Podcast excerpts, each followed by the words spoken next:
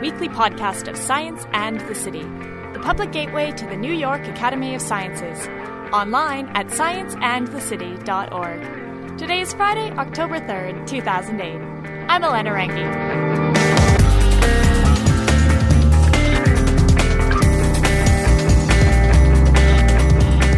Renowned psychologist Philip Zimbardo has a theory about the way we perceive time. Some of us live in the present, some of us live in the past, and some of us live in the future. The paradox, says Zimbardo, is that we don't realize which time zone dominates our brains, yet every day we make decisions based on the way we perceive time. Zimbardo recently spoke at the Science in the City series. Today, you'll hear the highlights. And don't be surprised if you come out thinking a little bit differently about time. Time perspective is the study of how we each divide the flow of our personal experiences or partition them into time zones. The obvious time zones are past, present, and future, but we do it automatically and without thinking. These time frames vary between cultures, between social classes, and most important, they vary between individuals. I'm going to present data which shows that time perspective is one of the most reliable, significant differences between individuals. But what's important is they become biased because we overuse some and we underuse others. And the goal of my whole talk, and actually of the Time Paradox book, is to encourage you to develop a balanced time perspective and give up your biases. I'm Philip Zimbardo. I'm a professor emeritus at Stanford University, where I've been teaching since 1968. And before that, I taught at Yale and New York University and Barnard and Columbia College. So every day, your life is filled with many decisions. The most basic one is work or play. Study or go out with friends if you're a college student, or work or go out with friends if you're at work. Eat more pasta or go on the diet. Drink more wine before driving. Eat sweets, but knowing you're a diabetic. Have sex now or wait till you're married. Practice safe sex or just do it. Smoke more now and risk cancer later. These are a few of the decisions you have to make. What I want to say is every one of these decisions follow the same basic model. Give in to temptation versus delay of gratification. So how does your time perspective influence these and other decisions you make every day? The model I'm working with is you have to make a decision now, and you're going to take action based on that decision. For some people, what influences that decision is the immediate stimulation. What the stimulus looks like, what it tastes like, what it feels like. Part of that stimulation is other people. What are other people doing? What are they saying? Part of the stimulation is your hormonal urges. What are you feeling from inside? What are you feeling from the immediate situation? And if you're the kind of person who makes decisions primarily based on this, we're going to call you a present-oriented person. For other people, in the same exact decision matrix, they ignore all of this, and they focus on memories. When was I in a situation like this in the past? What did I do? How did it feel? How did it work out? And for those people, they approach almost every situation with the same way. Ignore the present, focus on the past. We're going to call those people past-oriented. For others, the past is irrelevant, the present is irrelevant. They are focusing on what are the anticipated consequences. If I do A, what happens with B? What's the probability that this will work out? They are doing cost-benefit analysis. They are doing probability analysis. They are thinking in terms of if-then. And if that's your mode of thinking, we're going to call you future-oriented. What's interesting is the past and future are similar in that they are abstractions. They don't exist except here. You create the future in your imagination, and we're going to argue that you create a lot of your past. A lot of the research that you know by Elizabeth Loftus is past is largely a reconstruction. Much of what you remember of the past never happened, or it never happened the way you think it. And it also shows, her research shows how easy it is to manipulate your memory of the past. Although I'm talking about these as if they were types, it in fact is a continuum. And the scale I'm going to talk to you about gives you a set of scores, profiles, so that it tells you the extent to which you are past, present, future-oriented on each of these dimensions. So it's not all or none, but it's if you tend to overuse one of these and you tend to underuse the others, I'm going to argue you could be in trouble. We've developed a scale called the Zimbardo Time Perspective Inventory, which is 56 items, which when you take it, and you can take it in the book I wrote, The Time Paradox, but it's also free on the website, and the website is called thetimeparadox.com. You get 5 scores. One score is your future orientation score, but there are 2 ways to be present-oriented and 2 ways to be past-oriented. For some people, when they have to make a decision, what determines their decision is memories of the past that they bring into the present. It's when have I been in this situation before? What did I do? How did it work? Some of those people always bring only the good things, that when they're seeing somebody, you remind me of my sister that I loved, or other people, you remind me of my teacher who I hated. And so they color the present through these lenses, either rose-colored lenses or gray-colored lenses. There's two ways to be present-oriented. You could be what we usually think about as hedonistic, meaning you love sex, drugs, rock and roll. You love the good times. You have lots of friends. You have lots of energy. Or you can be present fatalistic. And fatalistic means you have a mentality which says it doesn't pay to plan. I don't control anything. My life is controlled by fate. So you get 5 scores, past positive, past negative, present hedonistic, present fatalistic, and future-oriented. There's actually a second way to be future-oriented, and we have a separate scale that measures that. And that's what we call the transcendental future. For a lot of people within some religions, life begins after death. Life begins when you are in heaven with God or with Allah and so forth. And so a lot of their life is really in preparation for the afterlife. And so these 6 time zones, I argue, influence most of your everyday decisions, little ones as well as big ones. And the reason I call the book The Time Paradox is we're saying time perspective influences all these decisions, but you're unaware of it. So let's take an in-depth look at these 5 time perspective factors.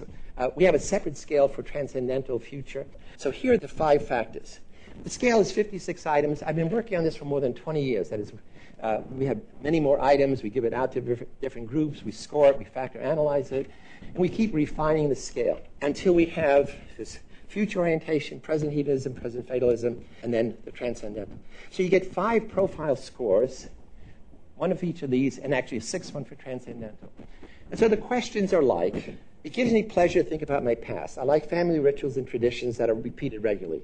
If you say these are characteristic of me, and there's a whole set of these, then you're going to score high on the past positive. On the other hand, I have taken my share of abuse and rejection in the past. Painful past experiences keep being replayed in my mind.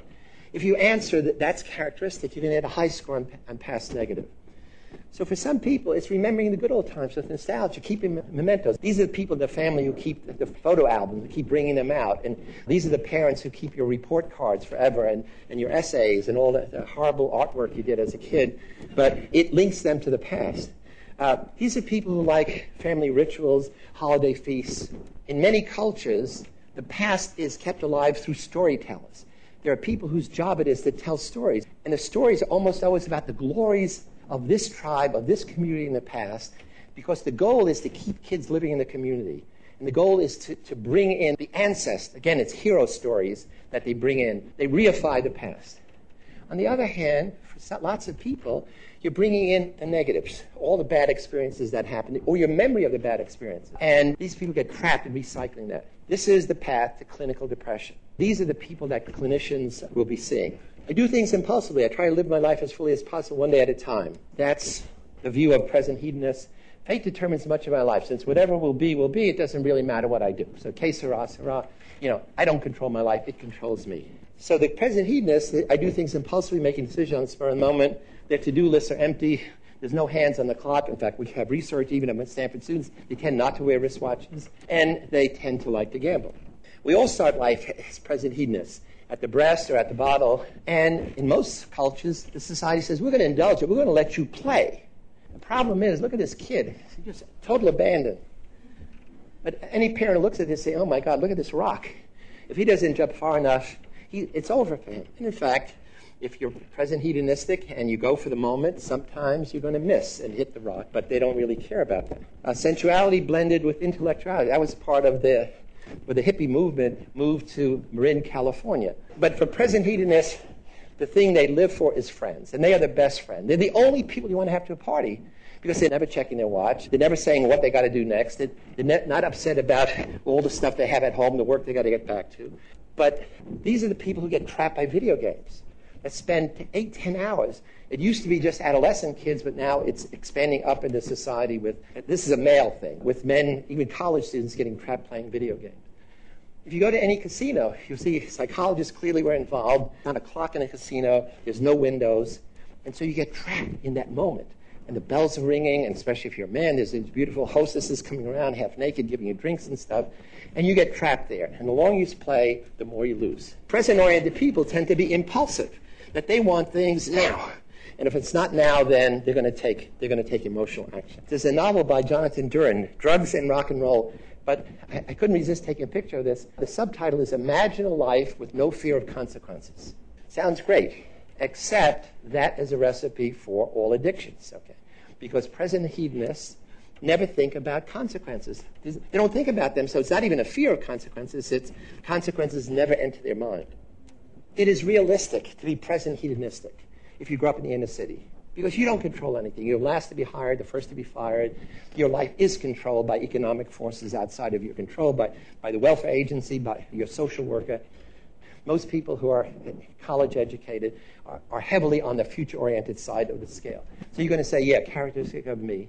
I'm able to resist temptations. You know, there's the time is the big thing that weighs you down. You make these endless to-do lists. So the question is, what temptations? Well, friends, family, obviously sex. So everybody gets 5 scores to form a profile, and then we relate these scores to many other psychological tests. We had a sample of 205 students from College of San Mateo. These are older students, and we gave them this scale plus 12 other standard scales. And I'm going to present very quickly some of the data. And those of you who do research in personality individual differences know that, in general, when you correlate any 2 personality tests, you get correlations on the order of 0.2 or 0.3, rarely 0.4. And that means it explains very little of the variance, but we come to expect that. We come to expect if you have a large sample, it's statistically significant if you get a correlation of 0.2 or 0.3. So I say that as a base rate to look at these correlations. So people who are high on future time perspective, the correlation with a scale of conscientiousness is 0.70. Correlation of intelligence test retest is 0.71. Prefer consistency, 0.60. High ego control, 0.50. High energy, 0.40. Impulse control. What they have low levels of is negative on sensation seeking, negative on aggression, negative on depression. So this is a profile of somebody who's highly future-oriented. There's only a few of the data sets we have. If you're past positive, it's really also good. You are happy. You have a positive self-esteem, you're friendly, you have moderate levels of anxiety and creativity, but low levels of anxiety, depression, and aggression. So this, again, is somebody you want to have around. What about those present hedonists? Look at this profile. Novelty seeking, 0.70. Sensation seeking, 0.70. Nobody else is even, it's not on the scale for anybody else. High on energy, but high on aggression and high on creativity. But low levels of ego under control, 0.75. There's almost no study I know in all of individual difference that gets a correlation there. Prefer consistency? No. Impulse control? No. Conscientiousness? No. Emotional stability? Not saying no, but it's heavily minus. The 2 time perspective characteristics that we are urging clinicians to monitor, especially in normally functioning population. Now, these are college students functioning. They're answering questions which say, I am essentially a present fatalist. High in aggression, high in anxiety, high in depression. That's a killer trio. Low on concern for the future, -70. They don't give a shit about the future. Low self-esteem, low conscientiousness, low energy level, low emotional stability, low on happiness. That's a recipe for failure. If you scored these kids in freshman year, you can predict these kids can't possibly finish college. They are likely to be in serious emotional trouble. What about past negative? People who always recycle the past.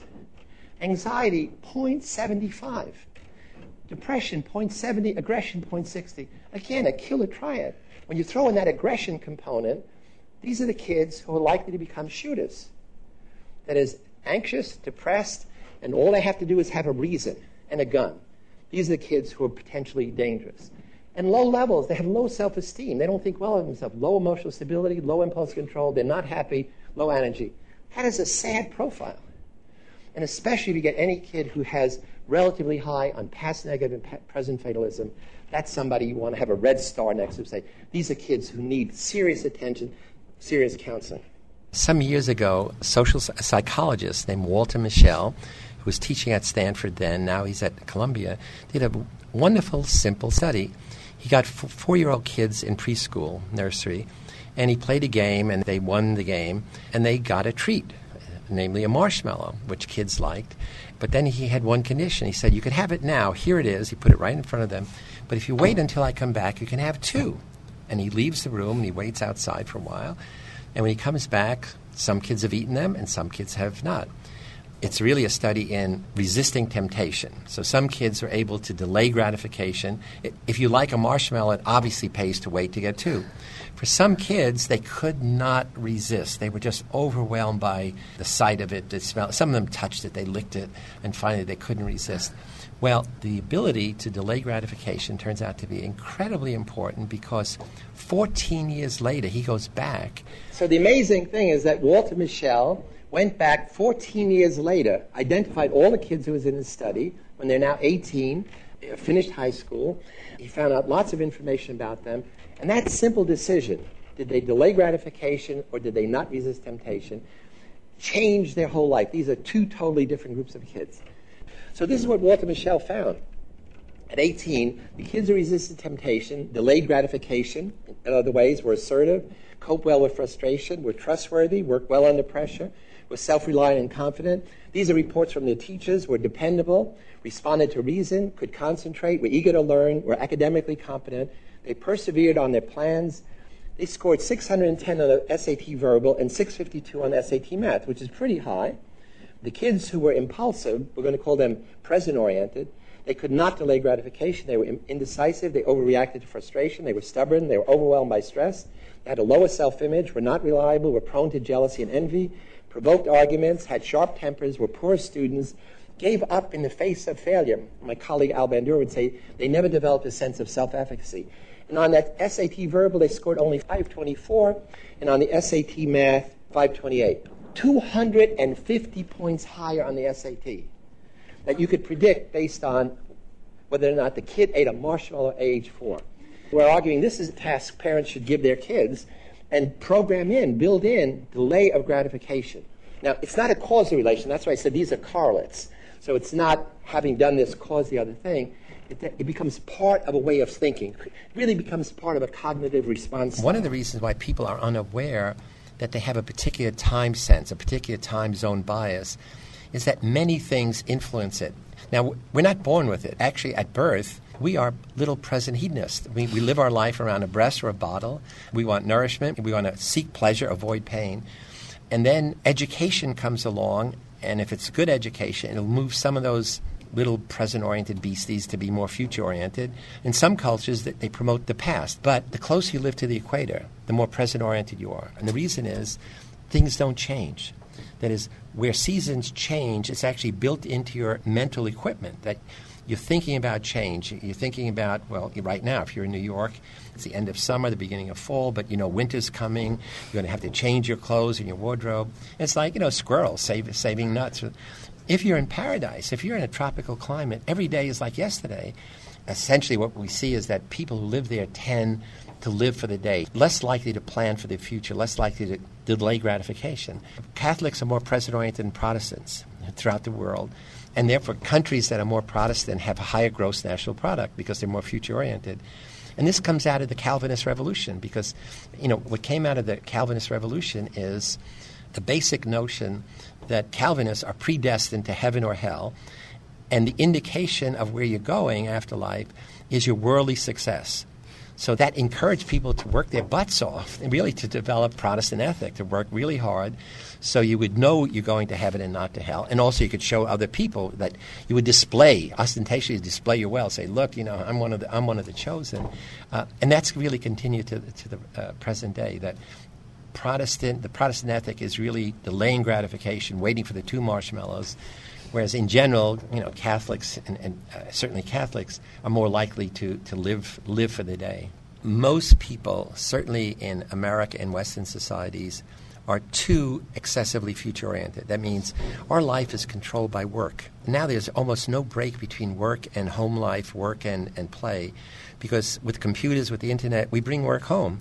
And it used to be work was 8 hours, 5 days a week. Now work is 24/7. You take the work home with your computer. We have supermarkets that are open 24 hours a day, every day of the year. So we've really lost the old rhythm of natural nature, which used to be synchronized around seasons, or, you know, in agrarian societies around sowing and reaping and so forth. And now we are really a work-oriented society. I did a study that just came out in USA Today, and it's a study of Americans' sense of being time-crunched. They did a survey study 20 years ago.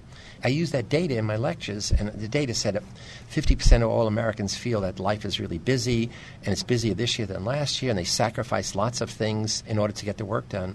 And we redid it, and it's worse now, 20 years later. 70% of Americans describe their life as busy or excessively busy. Most of them say, I wish I had more time to be with friends and family. I sacrifice three things. Sacrifice time with friends, with family, fun, and sleep. 57% of all Americans said, I sacrifice sleep. The argument we're making now is the ideal time perspective is a balance of being moderately hedonistic, taking the time off to have a drink after work, taking the time to have a massage, taking the time to go to a hot tub, taking the time to talk with friends. When you finish your work, you have to reward yourself. You have to be moderately future-oriented, otherwise you don't get anything done. So future-oriented people run the world. I mean, they are the ones who are successful in college, successful in work.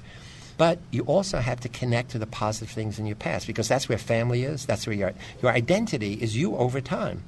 So if you're excessively future-oriented, the question is, who are you? You know what? For most people, they are their job. How can I rearrange my life, even though I'm hardworking, even though I want to be successful? Certainly, as you know, I grew up in New York. If you grew up in New York, there's the New York Minute. In fact, you know, New York is one of these places that have a really fast pace of life. You know, if you walk down any major streets, you walk slow, you're going to get trampled. If you're on the subway and you stand, you don't make a move, you know, you're going to be knocked down. It's not that people are rude. It's that everybody is in a hurry. So essentially, it's given how busy my life is, how do I make time for the important things in life? And for me, the important things in life begin with family and extend to friends, extend to doing good for other people, extend to making contact with as many people as possible, because people enrich your life in ways that work rarely does. And the last thing is making time for yourself. That is, to take time out, you know, for healthy things. I mean, like literally getting a massage on a regular basis, taking time out to enjoy sensuality, if you will. But the bottom line is each person has to make a decision as to what's really important in my life. For most people, you don't do it. You just say, here's my job. I'm working 16 hours a day. I don't get enough sleep, and I have nothing to do about it. Well, you really have to take the long-range view, is that, you know, if you are excessively future-oriented, lots of surveys show that when you get to be middle age, you say, is that all there is?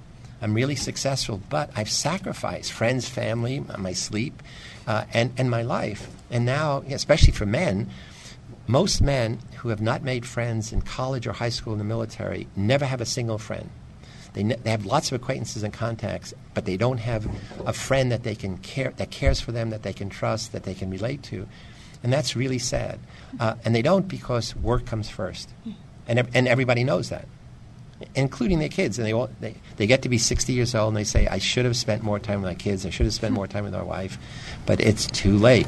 So you got to do it when you're younger.